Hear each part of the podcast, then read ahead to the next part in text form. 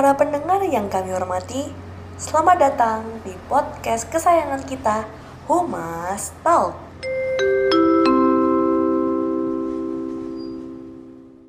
Para pendengar yang kami hormati, selamat datang di podcast kesayangan kami, Humas Talk.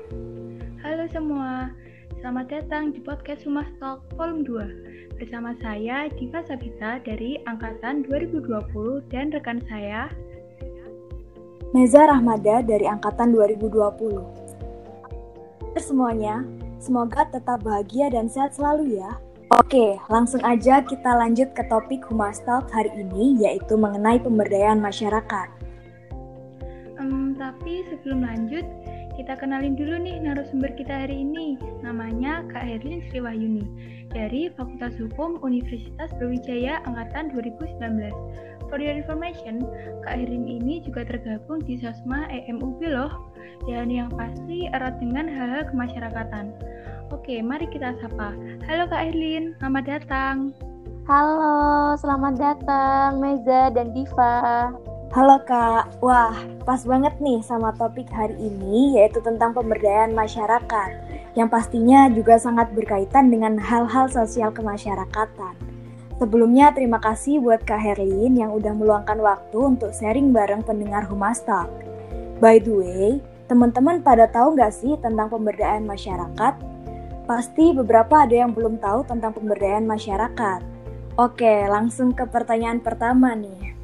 Nah, menurut kakak, apa sih arti pemberdayaan masyarakat itu? Oke, Diva dan Meza, di sini aku nggak tahu siapa yang ngomong karena nggak ada kayak uh, tanda gitu uh, Meza yang ngomong ataupun Diva gitu. Jadi aku manggilnya teman-teman aja kayak gitu ya, biar uh, tergabung antara Meza dan Diva gitu ya. Oke, jadi tadi uh, teman-teman moderator kan bertanya apa sih kak uh, pengertian dari pemberdayaan masyarakat gitu kan ya. Jadi uh, sebelum aku memberikan pengertian versi aku ya mengenai pemberdayaan, aku ingin bercerita dulu. Jadi aku memulai uh, bisa mengenal masyarakat itu baik adik-adik, uh, bapak-bapak, ibu-ibu dan sebagainya itu ketika aku menjadi anggota dari Sekolah Kebangsaan Brawijaya 2019. Di sini teman-teman tahu nggak uh, Sekolah Kebangsaan Brawijaya? Tahu kak, tahu. Tahu ya? dengar juga. Itu itu uh, itu uh, organisasi yang untuk anak maba, untuk anak maba di tingkat uh, univ gitu. Nah, jadi dulu uh, ada kegiatan uh, dari SKB ini yang di mana kita itu dikelompokkan dikelompokkan menjadi empat departemen dan kebetulan aku tuh departemen PSDM yang uh, lebih ke proyek sosial gitu dan kebudayaan. Hmm. Nah, jadi waktu itu waktu aku menjadi anggota dari SKB, aku pernah belajar uh, ke, ke suatu komunitas namanya SSCM. Nah, SSCM ini suatu komunitas peduli anak jalanan dan marginal yang di mana itu fokus ke pembelajaran. Selain itu, uh, waktu dulu di SKB aku juga pernah uh, pembuatan proyek sosial namanya cebol atau celengan botol yang di mana setiap per individu itu nabung minimal 2000 yang setiap hari dalam satu minggu kita kumpulkan di hari Jumat dan kita belikan nasi dan diberikan kepada orang-orang yang membutuhkan. Jadi nasi ini tuh gratis dan kita keliling UB gitu.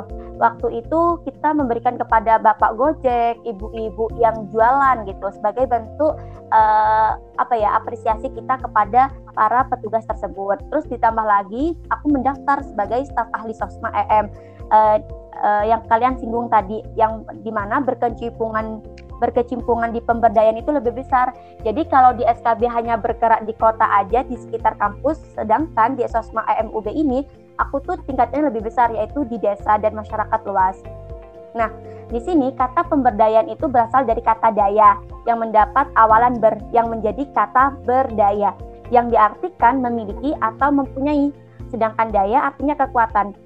Jika digabungkan menjadi berdaya, artinya memiliki kekuatan. Nah, secara istilah aku men, e, mem, menurut aku pemberdayaan artinya itu membuat sesuatu yang menjadi berdaya atau mempunyai daya atau mempunyai kekuatan. Nah, dari pengalaman aku berkecimpungan di ranah pemberdayaan yang tadi aku singgung, akhirnya aku bisa mengartikan sendiri. Jadi menurut aku itu pemberdayaan ketika kita bisa memberikan sesuatu kekuatan kepada orang lain dalam keadaan orang tersebut butuh uh, uluran tangan kita dalam uh, menunjang kehidupan kita yang lebih sejahtera. Sedangkan feedback yang aku dapatkan ya uh, dari pemberdayaan ini tuh uh, bukan dari material tapi lebih ke kebahagiaan gitu. Di mana uh, aku tuh bisa membantu orang lain. Jadi setelah uh, kegiatan aku tuh selalu ada kesenangan. Nah, sedangkan feedback yang aku dapatkan nantinya itu bukan nilai material, tapi lebih kebahagiaan di mana bisa membantu orang lain. Jadi setelah aku melakukan kegiatan ya, itu tuh ada uh, ada kesenangan tersendiri gitu dengan uh, dengan apa yang aku lakukan. Itu uh, bentuk apresiasi kepada diri aku yang uh, telah membantu orang lain gitu. Sesuai dengan ajaran kehidupan kita sebaik-baiknya manusia adalah orang yang paling bermanfaat bagi manusia. Seperti itu teman-teman menurut versi aku pemberdayaan masyarakat Uh, Oke, okay. jadi pemberdayaan masyarakat menurut Kak Erlin itu ketika bisa memberikan kekuatan kepada orang lain yang lebih membutuhkan uluran, uluran tangan kita dalam hmm, menunjang kehidupan yang lebih baik. Uh, iya betul. Mau tanya lagi nih Kak, uh, kenapa Kakak bisa tertarik dengan program pemberdayaan masyarakat? Ya karena hmm. kan jarang banget nih sekarang ada mahasiswa atau anak muda yang mau mengikuti program seperti pemberdayaan masyarakat ini. Dan apa aja sih yang bisa didapatkan dari mengikuti pemberdayaan masyarakat ini, Kak? Oke, ini pertanyaannya tiga ya, langsung ya. Baik, aku jawab yang pertama. Kenapa aku bisa tertarik itu? Jadi gini teman-teman, menurut aku perihal tertarik itu semua orang itu kan berbeda-beda ya uh, begitupun dengan organisasi. Uh, organisasi pun juga bermacam-macam. Ada yang ke pergerakan, pengembangan, pelayanan dan sebagainya. Nah, di sini kenapa aku lebih tertarik di pemberdayaan karena tadi apa yang telah aku singgung uh, kegiatan yang telah aku lakukan dan juga pemberdayaan ini tuh aku merasa uh, passion aku tuh di pemberdayaan gitu. Passion itu kan dapat diartikan ketika kita melakukan sesuatu kita merasa senang meskipun capek tapi nggak kerasa uh, karena ya tadi itu passion gitu. Nah di pemberdayaan itu banyak uh, yang aku suka. Pertama mungkin karena aku anak lapang ya yang suka terjun yang langsung terjun ke lapang. Uh, yang kedua ketika aku sosialisasi atau pendekatan dengan masyarakat ada sesuatu uh, daya tarik tersendiri yang membuat aku tuh semangat bersama masyarakat uh, karena aku merasa ketika uh, bersama masyarakat ada sesuatu yang berbeda jadi paguyupannya masyarakat ke aku tuh terasa banget teman-teman Nah dari situ tuh aku mulai uh, seneng banget ketika aku bersama masyarakat gitu. Apalagi ketika membuat suatu proyek sosial di masyarakat, aku merasa tertantang. Uh, dan karena mungkin tantangan ini yang membuat aku lebih tertarik uh, ke pengabdian. Apalagi pada tahun 2020 kemarin, uh, ketika aku menjadi staf ahli sosma EMUB, ada suatu program dari Kemendikbud yaitu program holistik pembinaan dan pemberdayaan desa yang disingkat menjadi PHP 2D yang di mana saat itu aku diamanahkan itu menjadi ketua. Dan akhirnya uh, puji syukur Allah ya akhirnya aku bisa lolos dalam seleksi tersebut. Sehingga hal tersebut itu kayak menjadikan aku lebih ingin mendalami atau mengupdate diriku terhadap pemberdayaan gitu. Nah jadi um, terus yang kedua untuk pertanyaan kedua jarang banget ya eh, mahasiswa untuk terjun ke program pemberdayaan masyarakat itu. Eh, kalau dari aku tuh aku tidak menyalahkan ya teman-teman eh, dengan statement ter, eh, seperti itu gitu. Karena apa?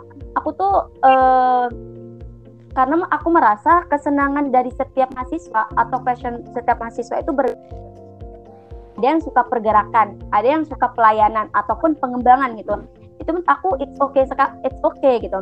Karena itu juga termasuk juga bantu abdi mereka terhadap orang lain gitu. Tapi jangan sampai kita sebagai mahasiswa ini malah menyanyiakan apa yang telah didapatkan. Seharusnya kita menjadi eh, mahasiswa yang setiap solusinya itu sebuah aksi nyata dalam menyelesaikan suatu problematika atau masalah dalam uh, negeri kita ini tidak harus uh, di pemberdayaan untuk mengembangkan diri. Di mana pun menurut aku tuh bisa sesuai passion yang diminati. Terus tadi perihal jarang banget uh, mahasiswa terjun itu menurut aku enggak sih.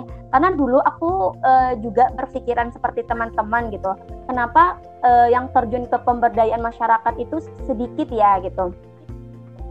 Tapi uh, ketika aku terjun langsung ke pemberdayaan ternyata uh, banyak mahasiswa yang berlomba-lomba dalam mengikuti kegiatan pemberdayaan ini. Contohnya aja kayak oprek volunteer pengabdian. itu aja yang daftar bisa uh, ratusan mahasiswa. Uh, dari hal tersebut itu aku mem, uh, dapat membuka pandangan atau uh, wawasan aku ya bahwasanya tentang pemberdayaan masyarakat agar aku tidak ketinggalan dengan orang-orang yang hebat di luar sana kayak gitu. Terus yang ketiga dan apa aja sih yang bisa didapatkan dari mengikuti pemberdayaan masyarakat ini? manfaat dari mengikuti pemberdayaan masyarakat setiap orang itu memiliki benefit yang uh, benefit sendiri-sendiri. Kalau secara general pasti itu dapat memperluas jaringan bagi mahasiswa, menggunakan ilmu yang didapatkan di bangku uh, perkuliahan sesuai dengan tridharma perguruan tinggi hingga dapat mencetak tinta biru jasa mahasiswa di lingkungan masyarakat tersebut. Tapi kalau secara khusus benefit atau manfaat uh, dengan mengikuti pemberdayaan masyarakat itu kembali ke diri uh, mahasiswa masing-masing. Karena setiap orang berbeda-beda dalam menemukan kemanfaatan itu. Contohnya nih, aku merasa manfaat uh, manfaat dengan uh, manfaat atau benefit yang aku dapatkan ketika aku terjun pemberdayaan itu uh, kayak membuka pengetahuan dan cara berpikir aku tentang masyarakat yang perlu diedukasi. Itu kan sudah manfaat aku tuh kayak ilmunya itu loh uh, ke aku dapat gitu. Tapi belum tentu teman aku yang satu perjuangan dalam terjun masyarakat juga akan merasakan manfaat yang aku rasakan gitu ngomong ngomong-ngomong tentang pemberdayaan masyarakat, tadi juga sudah disinggung tentang program bernama PHP 2D. Nah, itu program apa sih, Kak? Oh ya, kalau boleh tahu juga ruang lingkup yang biasa diangkat dalam PHP 2D ini apa? Oke, uh, aku tuh seneng loh PHP 2D itu bisa tenar kayak gitu, bisa sekarang itu udah terdengar. Tapi uh, tahun sebelumnya itu nggak terdengar sekali PHP 2D. Jadi PHP2 itu merupakan kepanjangan dari Program Holistik Pembinaan dan Pemberdayaan Desa atau yang sering disingkat dengan PHP2D. Eh, PHP2D itu merupakan suatu program dari Kemendikbud untuk mahasiswa dalam membangun desa gitu. Programnya itu 11 12 eh, seperti PKMPM atau PKM Pengabdian Masyarakat. Jadi kita membuat proposal yang isinya adalah rancangan program pemberdayaan kita untuk menyelesaikan suatu problem atau masalah di desa tersebut sebagai mitra kita yang di mana kita bersaing dengan seluruh proposal di Indonesia untuk mendapatkan uh, pendanaan yang besar maksimal itu 40 juta kemarin aja tahun 2020 Sosma EMUB itu pertama kalinya mencetak sejarah dengan lolosnya PHP 2D tersebut. Nah, program PHP 2D ini itu masih awam untuk mahasiswa UB sendiri yang tahu program ini tuh masih eh, teman-teman FPIK dalam Ormawa SKM atau Sekolah Kreativitas Mahasiswa. Di kalau di F, eh, FH itu seperti SKPH. Karena eh, FPIK dengan Ormawanya SKM itu setiap tahunnya pasti lolos PHP 2D sedangkan uh, kita uh, Ormawa yang lainnya di UB itu masih uh, awam banget terhadap PHP 2D Terus uh, tapi di sininya aku tuh seneng banget, uh, alhamdulillah banget uh, teman-teman uh, aware teman-teman terhadap PHP 2D itu meningkat gitu. Senang sekali bisa melihat teman-teman banyak tanya terhadap PHP 2D ini, yang artinya uh, ketika aku melakukan propaganda dan teman-teman sebagai wadah informasi mengenai PHP 2D ini sukses teman-teman. Terus uh, yang kedua, untuk ruang lingkup PHP 2D itu banyak sekali. Kalau nggak salah itu di panduan ada 11 di panduan ini ya PHP 2D 2021 uh, kalau aku dulu uh, kalau aku dulu tuh industri kreatif. Tapi di sini tuh nggak cuman ada ini ya industri kreatif ada sebelas tadi ada contoh ada ketahanan dan keamanan pangan kesehatan pendidikan mitigasi bencana terus pariwisata manufaktur dan sebagainya. Dan mungkin bisa dilihat di panduan PHP 2D 2021 nah dari uh, ruang lingkup PHP 2D ini yang menjadi acuan para tim pengusul dalam merancang program yang eh, merancang programnya untuk menyelesaikan suatu permasalahan di desa mitra tim pengusul tersebut. Jadi uh, di sini tuh uh, aku menyaranin untuk semua pendengar uh, podcast Rumah Stok yang sedang mengajukan proposal, aku saran untuk ruang lingkup yang kalian ambil kalau uh, harus kalau bisa itu tuh dikaitkan dengan ekonomi. Karena apa? Karena nilai plus uh, atau nilai plus yang kalian nanti dapatkan atau mungkin itu bisa menjadi acuan proposal teman-teman itu bisa lolos gitu. Nah, sekaligus uh, kenapa harus dikaitkan dengan ekonomi ya? Karena menurut aku uh, desa yang mandiri itu desa yang di mana suatu desa uh, bisa memenuhi kehidupan memenuhi kebutuhan ekonominya. Oh, seperti okay. itu. Jadi PHP 2D ini merupakan program holistik pembinaan dan pemberdayaan yang diadakan oleh Kemendikbud dan ditujukan untuk mahasiswa. Uh, dengar-dengar nih kak, kakak juga termasuk salah satu mahasiswa yang proposalnya berhasil terpilih oleh Kemendikbud. Boleh dong kak bagi tips dan cerita pengalamannya, gimana sih proposal kakak bisa sampai terpilih? Mungkin bisa dijawab kak. Oke, ini pertanyaan yang nggak bisa aku jawab ya. Yang bisa jawab itu mungkin Allah kayak lagi ya. Kenapa punya aku bisa uh, dipilih gitu? Dan mungkin uh, tim reviewer Dikti juga bisa menjawab pertanyaan ini gitu.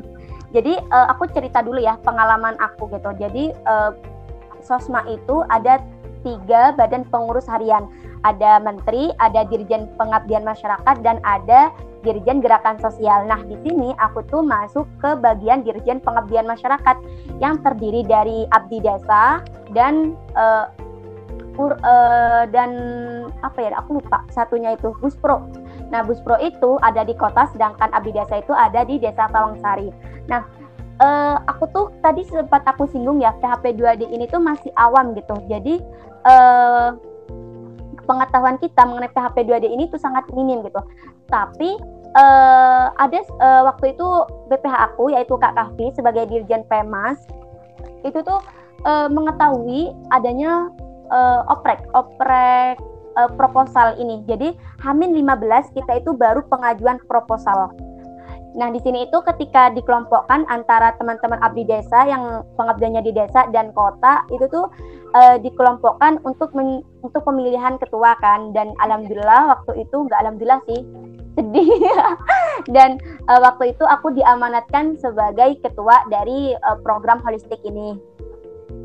Terus yang kedua itu nggak jadi yang kedua karena nggak ada yang pertama. Jadi yang selanjutnya setelah pemilihan akhirnya kan cuma 15 hari nih.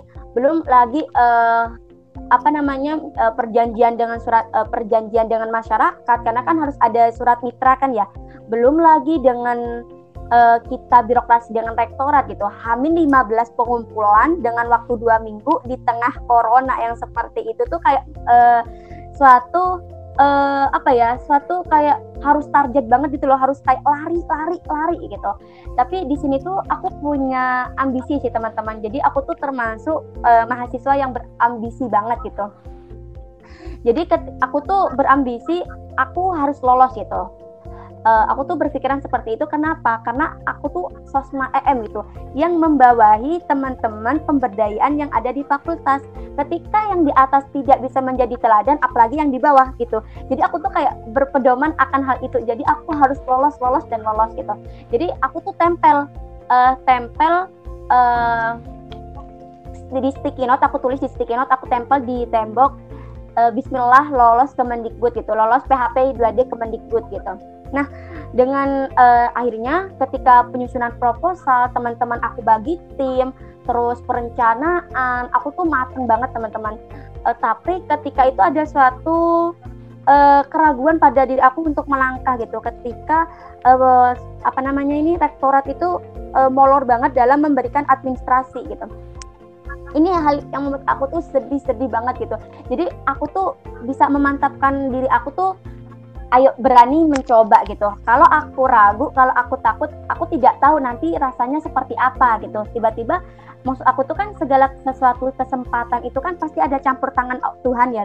Jadi pasti ini tuh ada baiknya gitu. Karena niat aku tuh baik, niat membantu masyarakat. Udah niat aku tuh itu aja sih waktu itu.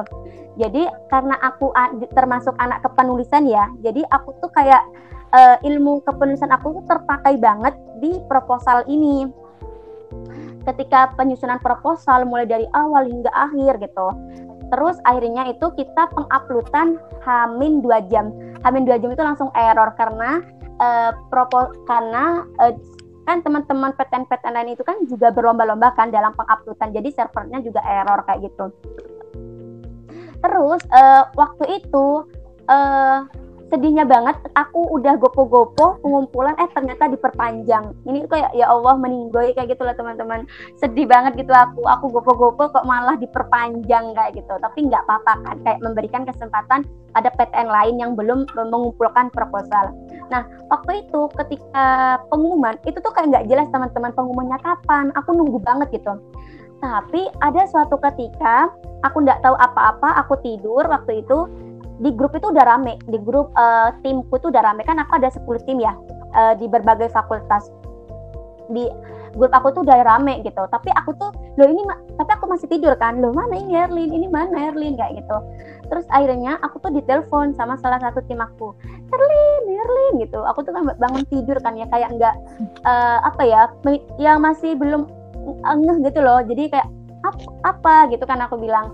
Erlin lihat pengumuman. Cepet cepet gitu kenapa pemainnya? Kita lolos kita lolos gitu. Hah, kita lolos. Ya udah deh nggak apa-apa kayak gitu loh jadi aku tidur lagi. Aku kayak nutup kepalaku gitu. Karena tiba-tiba ada rasa takut. Ada rasa takut nggak uh, mau kenapa aku lolos? Nggak mau nggak mau gitu. So, aku gak berpikir gitu. Karena kan PHP 2D ini kan suatu program yang sangat luar biasa kan ya teman-teman. Eksistensinya tuh besar banget gitu. Diman, yang di mana kita aja didanai maksimal 40 juta. Waktu itu aku mengusulkan dana 36 juta dengan waktu 4 bulan pemberdayaan aku tuh bingung ketika aku nanti COVID-19 aku nanti kena COVID. Aduh kayak berpikir nggak jelas lah. Terus habis itu aku bisa nggak ya menghabiskan 36 terus nanti dananya nggak jelas. Aku tiba-tiba nanti gini gini gini. Aku membawa nama UP udah aku kayak berpikir nggak jelas gitu. Terus aku ditelepon lagi sama Bunsos. Eh, Bunsos itu uh, ibu sosial menteri sosialnya uh, Sosma ya. Itu ibunya heboh. Ibunya heboh aku tuh kayak malah nangis gitu loh nggak mau nggak mau kayak gitu. Tapi ternyata ketika aku udah menjalani aku bisa merasakan oh ternyata keraguan dan ketakutan itu harus kita lawan agar kita bisa tahu proses dan hasil yang telah kita lakukan. Dan ternyata aku tuh kayak bisa merasakan feedbacknya itu oh ini loh rasa kalau kita melawan rasa takut uh, dan uh, takut mencoba atau takut gagal dan ketika kita berani uh, untuk memulainya itu ada suatu uh, benefit yang tidak semua orang dapatkan kecuali diri kita kayak gitu. Itu sih teman-teman uh, untuk pengalaman gitu uh, proposal atau kegiatan PHP 2D ini menurut aku tuh eksistensinya yang sangat luar biasa dan aku seneng banget gitu karena di sini tuh kayak uh, tim Dikti itu kayak memberikan kepercayaan pada aku dan teman-teman tim Sosma MUB untuk membangun desa di uh, di desa Tawangsari yang di mana kebetulan itu aku membangun uh, di sini kan aku industri kreatif ya aku tuh membangun rumah kerja cita batik yang di mana nanti itu sebagai pusat edukasi pembuatan batik uh, untuk desa Tawangsari kayak gitu. Terus uh, untuk tips ya, untuk tips uh, proposal, aku tuh nggak tahu ya teman-teman. Tapi menurut aku tuh yang pen paling penting itu ketika kita melakukan hal apa pun itu doa dan usaha gitu kan. Ketika kita hanya berdoa tapi nggak usaha, sama aja kita malas. Tapi ketika kita berusaha nggak uh, uh, berdoa itu kita sombong. Jadi dua-duanya ini harus seimbang kayak gitu. Jadi menurut aku tips uh, Humas Talk yang sedang mendengarkan tips dari aku untuk pengajuan proposal PHP 2D yang pertama, sesuaikan sistematika kepenulisan dan isi sesuai uh, pedoman atau panduan yang diberikan dikti. Mulai dari format, mulai apa aja yang harus diisi itu sesuaikan gitu. Yang kedua, program perencanaan yang teman-teman usulkan ini tuh harus uh, sesuai dengan ruang lingkup dan kalau bisa juga dikaitkan dengan peraturan presiden nomor 59 tahun 2017 tentang pembangunan berkelanjutan atau yang sering kita sebut dengan SDGs atau Sustainable Development Goals yang ada 17 dan ditambah sekarang sudah ada SDGs desa. Ini mungkin bisa menjadi nilai plus dalam proposal kalian gitu. Yang ketiga itu ketika pembuatan proposal, tonjolkan program kalian dengan indikator-indikator keberhasilannya dalam menyelesaikan problem dari desa tersebut gitu. Terus yang keempat, rincikan timeline pelaksanaan dalam program yang kalian rancang untuk direalisasikan. Mulai dari contoh satu minggu ini kalian harus mentarget seperti apa gitu. Terus kedua kegiatan apa aja yang kalian lakukan itu harus uh, sesuai uh, direncanakan yang diperincikan juga di proposal. Yang selanjutnya itu selalu meminta bimbingan dosen untuk setiap pengerjaan proposal. Jadi uh, aku itu ya teman-teman sebelum melakukan apa pun, contoh sekarang aku lagi uh, uh, merencanakan program. Nah, merencan sebelum aku nulis perencanaan program ke proposal ini aku selalu uh, konsultasi ke, ke dosen pembimbing, ke kating-katingku. Uh, ini kira-kira uh, konsep aku udah bagus nggak ya? Kira-kira ini bagus nggak ya gitu. Jadi sebelum sebelum dimasukkan ke proposal itu sebelum ditulis ke proposal itu selalu aku minta bimbing. Nah setelah uh, penulisan di proposal aku juga selalu minta bimbingan kayak gitu. Nah selanjutnya itu perihal dana ini diusahakan semaksimal mungkin uh, semaksimal mungkin. Jadi kan kita kan maksimal 40 juta ya. 40 juta. Uh, kalau aku kemarin itu 36 juta, itu dipotong 7 jadi 29 juta. Itu aja udah bingung untuk menghabiskan. Karena apa? Karena di sini tuh desa aku, desa Tawang saya itu uh, kita saling bersinergi kayak gitu. Jadi aku harap teman-teman yang nanti mengajukan uh, polno apa ya di, dipaskan aja sampai 40 juta gitu karena pasti nanti akan dipotong pajak gitu. Kenapa bisa dipotong pajak? Karena pemikiran dikti itu seperti ini aku memberikan uh, segini gitu. Contoh kamu aku memberikan satu kamu bisa memberikan aku berapa kayak gitu. Nah tentunya kita nggak boleh kan ke cuman ngasih satu gitu. Kalau bisa kita bisa memberikan dua atau tiga gitu. Terus yang selanjutnya itu lengkapi administrasi seperti uh, lampiran-lampiran gitu. Karena ini tuh kayak riskan banget gitu perihal lampiran lampiran-lampiran yang hal ini juga kayak mengacu uh, nilai proposal kita itu kayak berkurang Wah, ternyata pengalamannya seru juga ya. Nah, buat teman-teman yang berminat dan ingin ikut serta dalam program PHP 2D, bisa banget tuh diikutin tips-tips dan kiat-kiat dari Kak Herlin tadi. Uh, mau tanya dong Kak, menurut versi kakak, bagaimana sih caranya sebagai mahasiswa bisa meningkatkan awareness dalam kegiatan pemberdayaan masyarakat? Jadi uh, kalau menurut aku cara agar mahasiswa itu bisa meningkatkan awarenessnya atau kepeduliannya yaitu satu terjun langsung ke lapang ke tempat yang ingin diberdayakan. Kenapa? Karena ketika mahasiswa sudah terjun ke pemberdayaan secara langsung pasti akan menemukan sesuatu hal yang baru yang mungkin bisa membuka hati uh, untuk lebih berempati di masyarakat gitu. Kalau tidak terjun secara langsung tidak akan mengetahui di, uh, suatu problematika yang sedang terjadi di masyarakat dan tentunya kepedulian ini tidak akan muncul kalau kita tidak mengetahuinya secara langsung. Jadi uh, kuncinya uh, untuk meningkatkan awareness ini ya harus terjun ke masyarakat gitu. Jadi ketika terjun masyarakat itu tahu, oh ini loh yang harus dibantu uh, sebagai uh, karena kita sebagai mahasiswa terhadap uh, yang harus kita bantu terhadap masyarakat yang membutuhkan gitu. Makanya pemberdayaan itu kenapa aku mengartikan sebagai nilai daya atau nilai kekuatan ya karena ketika kita membantu uh, masyarakat itu secara nggak langsung kepedulian kita itu muncul gitu tumbuh karena ya tadi karena kita mengetahui problem itu ketika kita bisa terjun ke lapang uh, ke lapang atau ke tempat uh, pemberdayaan yang sedang ingin diberdayakan kayak gitu.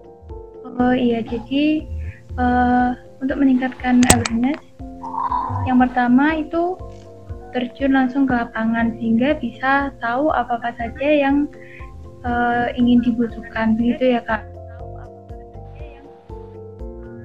Oke, okay. uh, sebagai bener, bener closing statement pada podcast Humas Talk tentang pemberdayaan masyarakat ini, Mungkin untuk Kak Herlin mau menyampaikan sesuatu kepada teman-teman pendengar, Kak.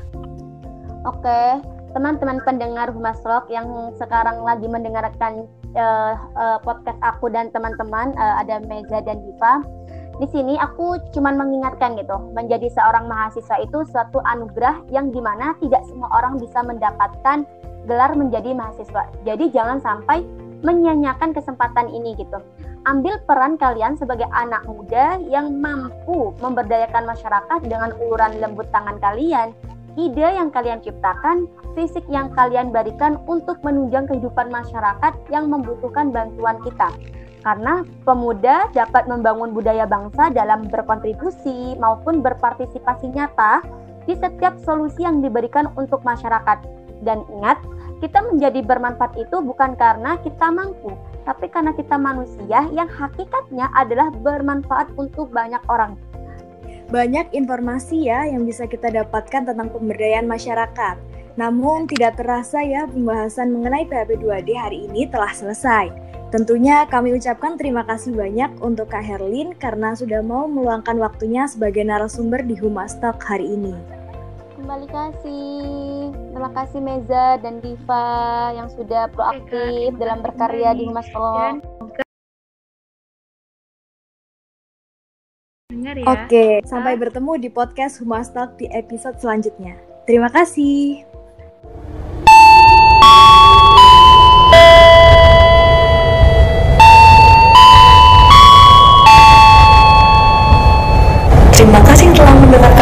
Kami. Sampai jumpa di Humas Talk selanjutnya.